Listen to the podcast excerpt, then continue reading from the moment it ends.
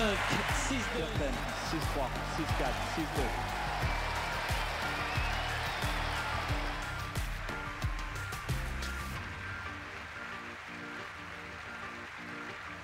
Ô Guga, muito obrigado Ah, por estar recebendo a gente aqui. Que é isso? Você estava me contando fora do ar que esse Assim, aqui é o território Guga. É, nom- foi a nomenclatura que eles trouxeram, achei muito boa. Né? Podem já se, eh, ir se ambientando, né? Esse barulho, bolinha, one, é que É. nós estamos num festival de tênis, a famosa Semana Guga que a gente já Semana chama, nono, Guga. nono ano de... Tô ficando velho. Ô Guga, agora me conta uma coisa. Você se considera assim um cara forte, um cara fitness e não sei o quê? Não, porque, ó, eu fiquei Ah, eu sabendo. já- é comédia, programa. Não, olha só, eu fiquei sabendo que o teu saque, ele atinge é, 212 quilômetros por hora. Ah, mas Como é que era faz o, o isso? apoio da torcida, né? junta, junta aí, na época era uns 190 milhões. Aí, aí essa era uma das, das armas, dos principais trunfos dentro da quadra. Canalizar a energia que envolve. O tenista está tá sempre envolvido né, nessa ação, reação e, e busca de se sentir muito convicto, vitorioso, é, disposto a enfrentar tudo, inabalável praticamente. E isso não existe, né? não, não, não, não, é não se concretiza. Aham. Ele precisa, a gente sente e acaba acontecendo. Você acha que é mais importante do que o físico, mais importante do que qualquer coisa para um atleta que tem um desempenho como você, por exemplo, é essa mentalidade campeã? É você entrar ali extremamente focado em não importa o tamanho do competidor, não importa o tamanho daquele gigante, eu tô aqui para vencer e é isso que vai acontecer. É, eu considero, e muito por causa da experiência própria e, e poder aprofundar né, essas sensações, é a, a- é indivisível essas relações de mental, técnica e, E física. física. Porque Tem que é- ser esse combo. é- ele está entrelaçado, tudo é mental, técnico e físico. E em todos os expoentes, até mesmo no mais sim- simples de pensar assim, um voleio. Mas eu só toco na bola com a raquete, é mais um gesto, só que ele vem de um estímulo né, físico que da, da- da- da capacidade neural de enviar Aham. e, e isso dá a confiança a partir desse movimento de eu me sentir melhor, pior ou, ou indiferente ao, ao assunto. Então, quando a gente navega tão profundo e entende que as coisas se misturam, que o Nadal só é tão forte, categorizando aí, falando mentalmente, porque ele fisicamente é um monstro.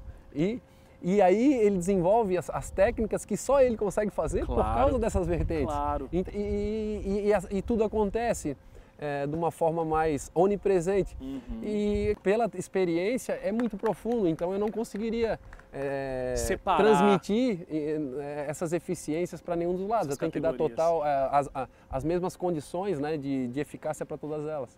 Ô Guga, ah, o seu pai jogava basquete, a sua mãe era tenista e com seis anos você começou a jogar. O teu treinador, né, que te acompanhou em todo o processo, ele que ah, num primeiro momento disse, não, vamos investir aqui que esse rapaz ele tem talento para o tênis. Minha pergunta é a seguinte, quando é que você percebeu que você teria o tamanho que você tem hoje, a importância que você tem hoje? Porque não só você é o melhor tenista que a gente tem na América do Sul, ah, você é um dos grandes tenistas que a gente tem no mundo, mas você conseguiu trazer para o radar, você conseguiu colocar o tênis né, no cotidiano do Uhum. Claro. brasileiro, nas conversas dia do dia das brasileiro. pessoas. Ah, Quando é que você percebeu que você teria essa isso foi- possibilidade? Isso foi cedo até mesmo, porque eh, eu acho que com uns 18 anos, porque até mesmo naquela época eu me media toda semana para saber o quanto era o meu tamanho. Aí eu- Tamanho físico mesmo, né? 1,91m, eu cheguei e vi aquilo, porque é, é bem desconstruindo que eu faço essa analogia, que para mim é- é- dessa forma faz sentido. Ah, o sucesso consequencial, a idolatria consequencial e hoje sim poder é, observar isso, é, tentar é, extrair o máximo para provocar novos movimentos.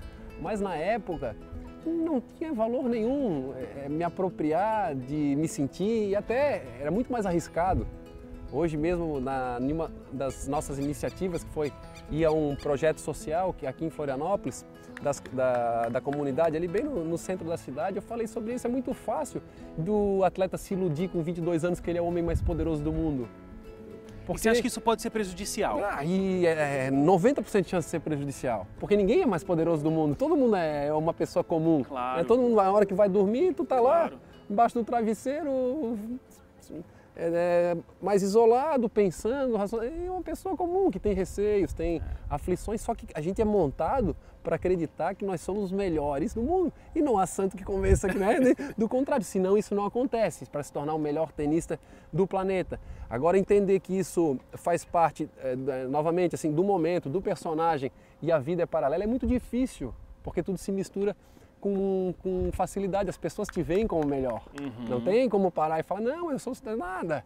É um bilhão de pessoas falando, ah, é isso, é isso, é Google, é Google, é Google. Então, obviamente, nesse, nesse momento eu dou todo o valor a Larry, que tu falasse, a mãe, ao Rafa, que é, conseguiu antecipar isso e montou uma estrutura para cuidar, que tinha o, o Carvalhinho, a Diana. Da forma que o Guga falava, todo mundo pensava. Porque se eu fosse me manifestar, e acho que ajudou muito que essa, esse lado brincalhão e, e, espontâneo, mas quando vier essa primeira encruzilhada, a chance de eu cair né, no, no, numa enrascada era muito grande. E a gente teve decisões difíceis, eu lembro, assim, por exemplo, nas Olimpíadas, que é, do ano 2000 era número 2 do mundo, estava com 20, 3 para 24 anos. É muito é. novo, né? Para ser número 2 do mundo. É, e indo para as Olimpíadas, e o tênis tem esse holofote gigantesco, claro. né? É um dos esportes mais desejáveis. E aí falando com todo mundo, com todo né? Mundo. Imprensa e, mundial. E eu tenho essa situação, olha só que é, ela, não, ela isenta de uma boa saída. Porque o Comitê Olímpico Brasileiro queria que eu jogasse com a marca do patrocinadora da, dos da, jogos. Do, não, do, do próprio comitê, né? Ah, okay. Da entidade. E eu, é, desde os 17 anos, é, que não tinha um, um real, para uma coleira para dar água, que a gente fala aqui em Floripa, o primeiro apoio que eu recebi foi da Diadora, a marca de roupa que investiu em mim, me apoiou e estava seis anos então comigo. Até né, que agora, nesse momento, era o número dois do mundo desejado por, por todo mundo, inclusive claro. para a marca que estava lá no claro. COB, com o seu direito, porque estava investindo no, no comitê, de, das exigências. E aí nós chegamos à conclusão que tudo bem, eu, pô, é o meu sonho, eu quero muito, minha primeira Olimpíada, mas eu preciso ir. É, se for impossível levar a marca do meu patrocinador, que eu gostaria muito, mas sem nenhuma marca, porque eu, eu não posso abandonar esse cara, ainda pisar na cabeça dele e quem me levou a poder usufruir desse momento. Então eu prefiro não ir. Eu, eu fico assistindo, mas eu não vou nessa situação. E aí? Agora, mas tu imagina assim, eu tendo que lidar com esses claro. tipos de decisão, que ela é ruim de qualquer jeito. Com Aí, 20 e poucos anos. Resumindo, a gente foi de última hora, assim, aos 48 do segundo tempo, e a gente aí ficava chorando em casa, e poxa, será que vai, não vai, rezando, já nem sabia mais para que rezar. Eu cheguei a falar, pô, eu vou e jogo sem camisa, só no, no intuito de tentar resolver essa questão e que busque um, uma... Uh, um ponto de equilíbrio, né? claro. né? algo que seja factível. Mas ficamos pestindo, pestindo, e aí nos ligaram lá de última hora é, do comitê falando, não, pode vir, então vai ser sem marca tal, e se resolveu dessa forma, mas com muito estresse, com prejuízo para todos tal, e claro, com um grande aprendizado, e novamente né, volta para essa origem, de, ainda bem que eu tinha essa estrutura que foi me levando e conduzindo, além do tênis também ser muito saudável nesse ambiente, para poder me manifestar bem. Ô Guga, e todo esse essa, essa equipe que sempre te cercou uhum. sempre foi muito familiar, né? Sim, bastante próximo. Então a, a tua família para a tua carreira é uma coisa que sempre teve muito ligada. Sim. É, o, até o, o inicial, o, o, o primeiro é, visionário do tênis foi meu pai, que através do incentivo e da apresentação da mãe, né, de conhecer as, uhum. as quadras, ele se convenceu que eu ia me tornar campeão e de alguma forma né, tinha o Rafa, eu e o Gui, obviamente o Gui com as suas deficiências e dificuldades físicas ele jamais conseguiria ser um tenista, mas em mim ele colocou na cabeça que eu, eu Guga e via esse lado bem aguçado da competitividade, da, de querer fazer de qualquer jeito, de ir até o fim e tentar de novo. Você e, sempre foi desse jeito? Pelo que dizem, sim. Tem uma parte que eu não me conheço, né? Até os 5, 6 não me Aham. conheço, mas depois, a partir dos 7, eu já lembro que era dessa forma. A partir dos 5 você confirma que era assim mesmo. É, do, e aí saia da, da quadra chorando, né? mas querendo fazer, Aham. né? É, gostando de tudo aquilo.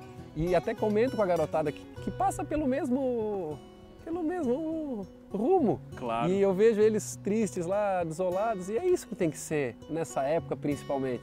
Ah, vai deixar para chorar depois com, com 30, né? é Com essa armadura toda que a gente vai montando. Chora agora, vai se e, e porque vale a pena. E a gente dividia isso muito proximal, até mesmo com a perda do pai, com 8 anos de idade, né? Muito o pai cedo. acabou falecendo, a gente se abraçou com todas as forças, a mãe botou os três assim numa engenharia fenomenal, que ao mesmo tempo a gente se sentia totalmente seguro, só que livre para voar. É, é, é, essa equação eu diria que é, seria perfeita para hoje conseguir transmitir para os meus filhos e fomos encontrando é, novos familiares, né? Aham. novos entes familiares, porque de fato é isso, a, gente é relacionado de sangue já de origem, mas poxa, algumas pessoas nessa caminhada se demonstram muito próximas. treinador, por exemplo, virou família. virou um né? segundo pai Aham. e vem a Diana, que eu falei há pouco, que é a menina que nós encontramos lá nos Estados Unidos com 18 anos de idade, estava se formando em jornalismo. E aí, ah, vamos arriscar, você é assessora de imprensa. E ne- nesse, sempre nesse intuito de que, poxa, é gostoso, faz isso, vale a pena, tem as- os conceitos, os valores, ok. E, e o Rafa foi uma, mais, né, uma maestria de montando um time e, um, e claro, se dedicou a isso para já compor uma, uma estrutura empresarial para que em 97 estivesse pronto para tudo aquilo que aconteceu na minha carreira. Uhum. Então, pouca gente percebe, mas também em 97, para de fato eu ser campeão, tinha muita gente preparada para o Guga poder né, é, surtar lá dentro daquelas quadras.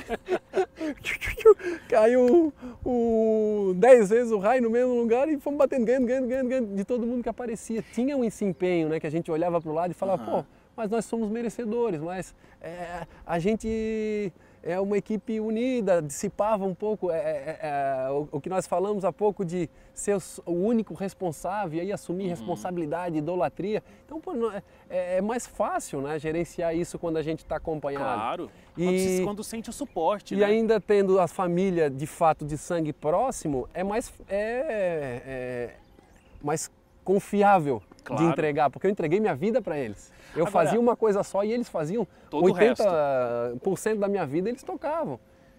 Agora, Guga, você fala bastante de 97, né? Que você ganhou o Roland Garros e foi o primeiro tenista brasileiro a conseguir esse feito. É, algo inacreditável, algo inesperado. Como que era a tua sensação? Você estava falando, né? O raio foi caindo É. várias vezes no mesmo lugar. Como que era aquela sensação? Cada, cada partida você via que estava mais próximo. Você é o primeiro. Você é o primeiro tenista brasileiro. É, ali, ali aquele, é, aquele evento ele, ele se divide em duas perspectivas. A primeira indo cada vez mais difícil e parece que, caramba, uh, tá o melhor momento da minha vida, extraordinário. Só Aham. que agora vem um vem uma é, um abacaxi gigante que como é que eu vou encarar? E foi crescendo para Muster, para Medvedev até chegar no Kafelnikov. E quando eu venço o Kafelnikov, eu me convenço de tudo com a maior convicção do mundo, da época que eu depois fui ser número um do mundo, isso ci- quatro, cinco anos depois, que eu vou ser campeão e não há santo que tire isso da minha cabeça. Aquilo é, é, é muito inconcebível, né? É, deveria ser bem diferente o tipo de raciocínio para um garoto chegando lá na primeira vez. Então, é, praticamente era impenetrável. é, no momento mais delicado, que, que, que é aquela reta final, né, o grande pulo do gato, é, que gera tensão, ansiedade, é, isso passava pouco na minha cabeça de, de se transformar, de virar, de o único, de, da- do ine- ine- ineditismo, e sim em vencer. Em o próximo cara, o que eu vou fazer, como vou superar, então a coisa ficava mais simples. A técnica do esporte era onde você estava focado. E o Larry me obrigando a ver dessa forma, porque se eu vou olhar Roland Garros, eu caio tonto. Né? E Naquela 2001? Porque aí você já tinha experiência. E aí muda, né? Tu vê que os anos, eh, Roland Garros vai dando uma sintonia do, do- da evolução, porque os anos eu cheguei em 98 para, ah, vai defender o título, pô, não tinha a mínima condição. O 97 que foi o acaso do acaso que nunca mais se repete e a maior façanha da minha vida. Eu fiz ali coisas que eram muito distantes da, da minha normal capacidade. Em 98 eu volto já como favorito, jogando bem melhor, é, ganhando vários torneios na Europa, número 5 no mundo, se eu não me engano. Só que chega lá e eu só, é muito grande para eu enfrentar ainda o desafio que em 97 eu consegui superar, para é. ver, Aham. pra ver como é, é, é, foi o, é, o momento, foi o, o- o espontâneo que aconteceu ali. Não era para ter acontecido. 97 se corta da minha carreira, 97 tudo seria progressivo e, no- e normal. Você já começou com a Mas explosão, ali já né? é, eu já vinha em- ao contrário, né? Já vinha de cabeça para baixo, ser tenista em Floripa. Então volta 2000 e 2001 que eu consigo novamente me consagrar Sim. como bicampeão. É muito duro, aí eu comecei, né, consegui, é, comecei a entender a, o, o, real importância de Roland Garros, entrar como favorito, lidar com isso, ge- gerenciar melhor as minhas expectativas, ansiedades. Teve aquele jogo contra o, o norte-americano. O Russell aí em 2001, O Russell. que desenha Cinco- coração. 5 a 3 não era? E depois É, você pegou perdendo e... dois sets a 0 e perdendo 5 a 3. Mas aí daí eu que Como bom é que se foi, reinventa né, nesse que momento? bom que foi nesse ano, porque em 97 não teria capacidade. mas ali sim eu poderia dar conta de o pior dia possível, mesmo assim encontrar uma maneira de ganhar. E, e, claro, como tenista, eh, naquele nível já me transformava em alguém eh, bastante capacitado para sempre ter chance de, de vencer grandes lances. Isso vinculado à, à experiência e à repetição e a fazer de novo, a, a sair de enrascadas, é, aquele 5 a 3 mesmo foi o limite. Eu falei, ah, agora eu estou pronto para tudo, porque po- posso estar lá no fim do túnel sem nenhum. se vocês me derem um pouquinho assim de chance, eu vou virar o jogo e vou, e- e vou sair daqui vitorioso. E interessante que o, o Federer, né, que é reconhecido o maior tenista de todos os tempos, é, eu li em algum lugar ele dando uma declaração de que você é dificílimo de, de, de passar por cima. Inclusive, você em jogos com ele Ah, tem mas é- mais vitórias que derrotas. Ele levou azar também, me pegou lá em Roland Garros.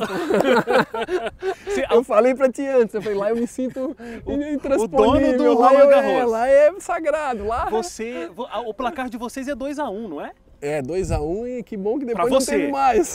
Não adianta me ligar, viu? Federer, não, liga pra ele, não, tô liga mais pra ele. disponível. Mas, pô, esse cara é obviamente. é, Claro, a gente se enfrenta em um momento que, como eu falei, de que me dá margem Aham. para acreditar no, no meu potencial mágico, que é assim que precisava vencer um cara que nem ele em 2004, que ele ganhou os três grandes lances, só não ganhou o Roland Garros. E, e depois, né, nos dias de hoje, a gente, fica evidente que é possivelmente o maior tenista de todos os tempos. É. O cara mais brilhante do tênis. Mas você já ganhou, Mas era- ganhou mais do que ele nas suas É. partidas. Então, Ah, eu- é, deu para chegar nesse nível de, de entusiasmo, de enf- enfrentamento, de desafios e é bem interessante porque justamente é, é buscar crenças inexistentes. A gente se convence de Que vai dar certo. é, de, de hi- hipóteses que, que são convertidas em realidade dentro da nossa cabeça. Ô, ô, Guga, deixa eu te perguntar uma coisa. Você ganhou um título, talvez ah, nem todo mundo conheça, em 98, 2002 e 2004. Sabe do que eu tô falando? Eu pensei que tu ia falar de alterofilismo, alguma coisa mais forte. Prêmio, ó, 98, 2002 e 2004. O É, prêmio o laranja. É, o orange, é lá. Então, assim, você é o atleta, né, em todos esses anos, é o, o jogador que foi mais simpático no atendimento à imprensa. Ah, olha aí, já é uma vantagem. Se eu não ganhasse nada, pelo menos eu tinha que garantir alguma coisa, né? Se não fosse no, no torneio, já le- levava pelo, E é pela muito, imprensa. é muito engraçado porque essa tua forma espontânea e simpática, os jornalistas né, te elegeram em todos esses anos, mas a internet de um modo geral, né? Eu acho engraçadíssimo todos esses memes que já te cri- já criaram. Eu Ah, ganhei agora o. Faltou botar 2016, o troféu Labrador. Labrador humano. Até isso, até isso. aí. Labrador humano. É, você é assim no dia a dia? Ah, no começo é assim, depois piora. A vida. Você fica bravo rindo? Também, eu pego no pé da turma sorrindo, brincando e é, eu acho que é o lado mais conveniente e atrativo da- de se relacionar com a vida. mesmo tendo que dialogar com problemas, com situações difíceis.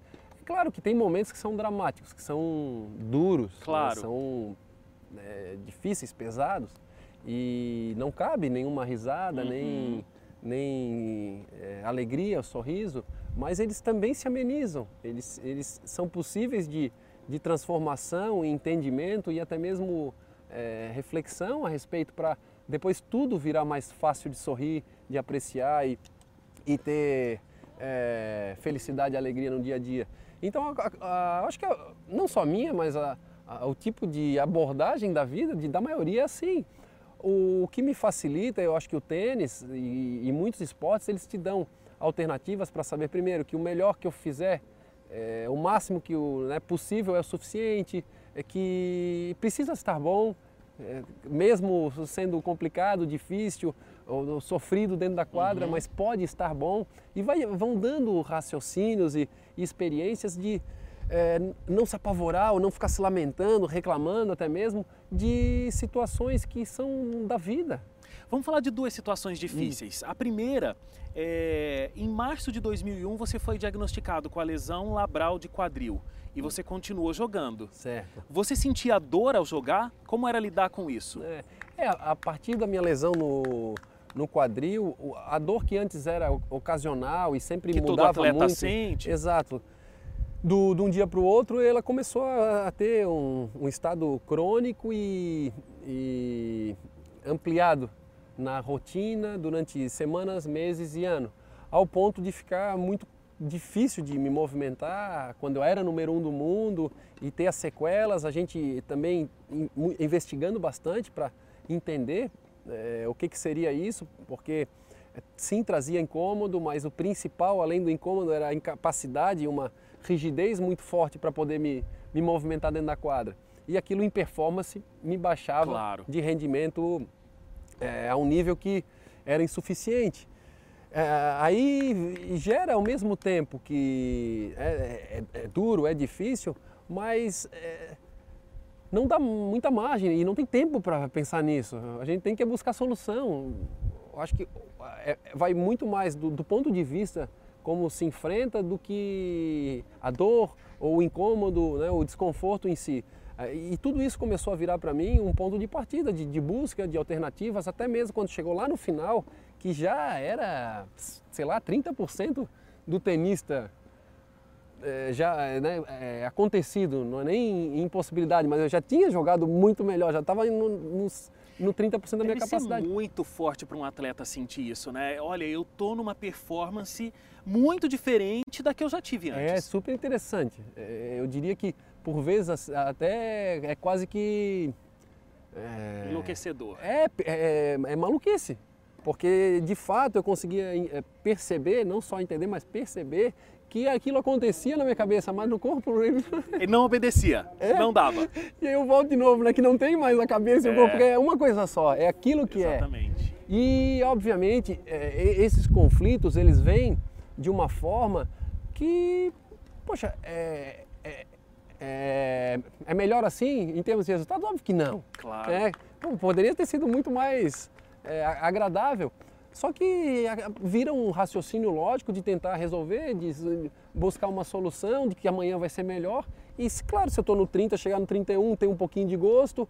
é, e a relação a longo tempo vai dando uma noção de que vale a pena investir mais, tem é, nexo é, esse raciocínio, porque eu estou com 30 anos fazendo, fazendo, fazendo, sempre na esperança, na expectativa, né? no, ah, no, no otimismo e, e ainda visualizando soluções, quando eu, chega algum, algum momento, como a carreira ela já é limitadora, uma reflexão mais lógica e normal para um entendimento é, frio Bom. né? se existe essa capacidade de, da busca que, que, que ela é, precisa ser é, convincente na minha cabeça. E, e eu acho que a gente lidou bem com isso, porque quando foi é, de fato inconveniente, nós decidimos que é, tínhamos feito o suficiente.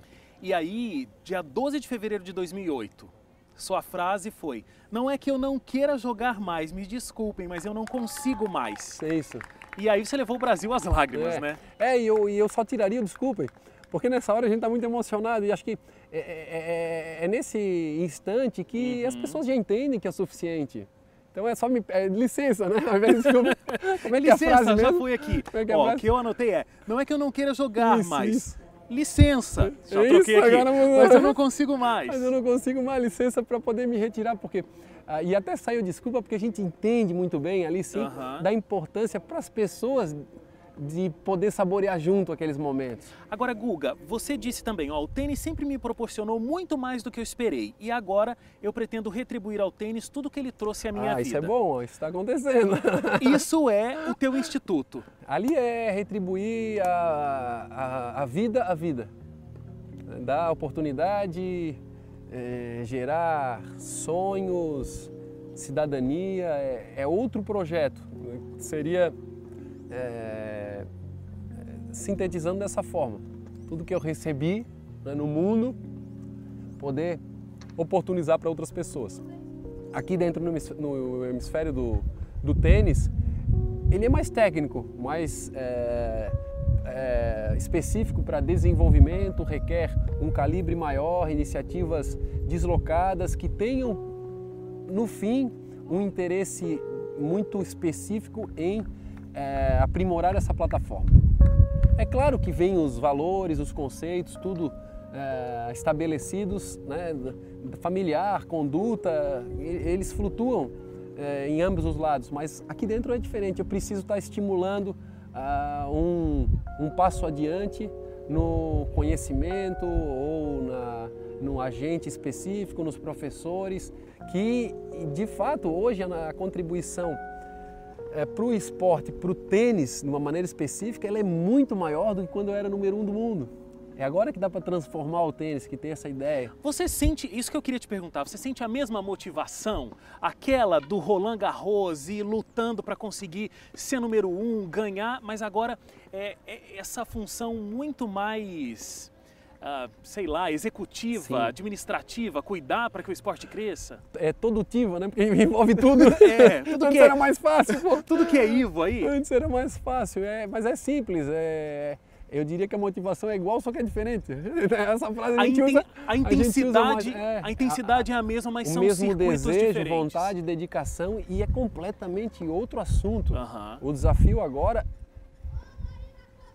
de experiência própria é muito maior.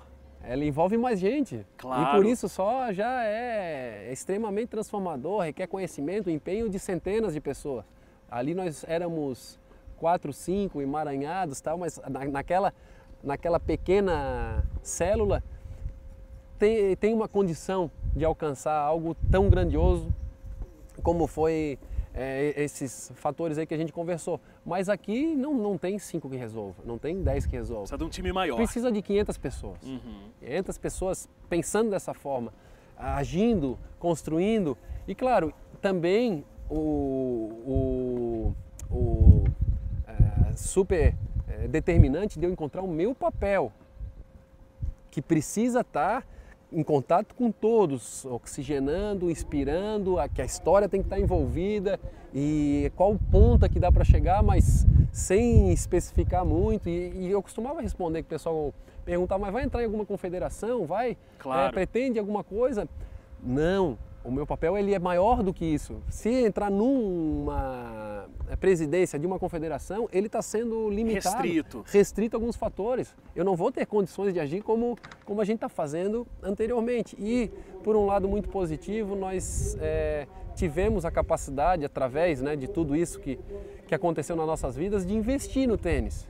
Que é natural, que nunca iria acontecer. Ou nós a- a- né, é, decidimos abraçar é, isso há algum tempo já e, botar dinheiro, alavancar, persistir e trazer pessoas para dentro, ou então ele não iria acontecer, a não ser que a confederação fosse lá na sua origem, começasse a, a- a reconstruir as- a parte legislativa, a parte é burocrática, muito né? e e que possivelmente, e tomara que um dia aconteça, mas que eu acredito que nesse esse passo, é, ficar esperando seria perda de tempo também, Com porque a certeza. história de 97, ela precisa continuar. Claro. Se a gente deixar isso ir adormecendo, vai ser igual a Maria Esther Bueno, que precisar de outro cara 50 anos para trazer tudo isso à tona. Guga, eu quero muito te agradecer por essa nossa conversa. Valeu, Espero Wagner. que, olha, você tenha muito sucesso é, em todos esses novos empreendimentos importantíssimos, como a gente estava conversando aqui. Que Deus te abençoe muito. Muito Legal, que é obrigado. bem-vindo. É bom que aqui a gente se solta, né? É, à de vontade. falar, e ó, gente, conheci pessoalmente, é o labrador humano Ah, mesmo, viu? é, E ainda dando entrevista com torcida fica É, a fácil. plateia aqui, ó. Valeu, Guga. Obrigado. Valeu. Valeu mesmo. Um abraço aí, obrigado. abraço.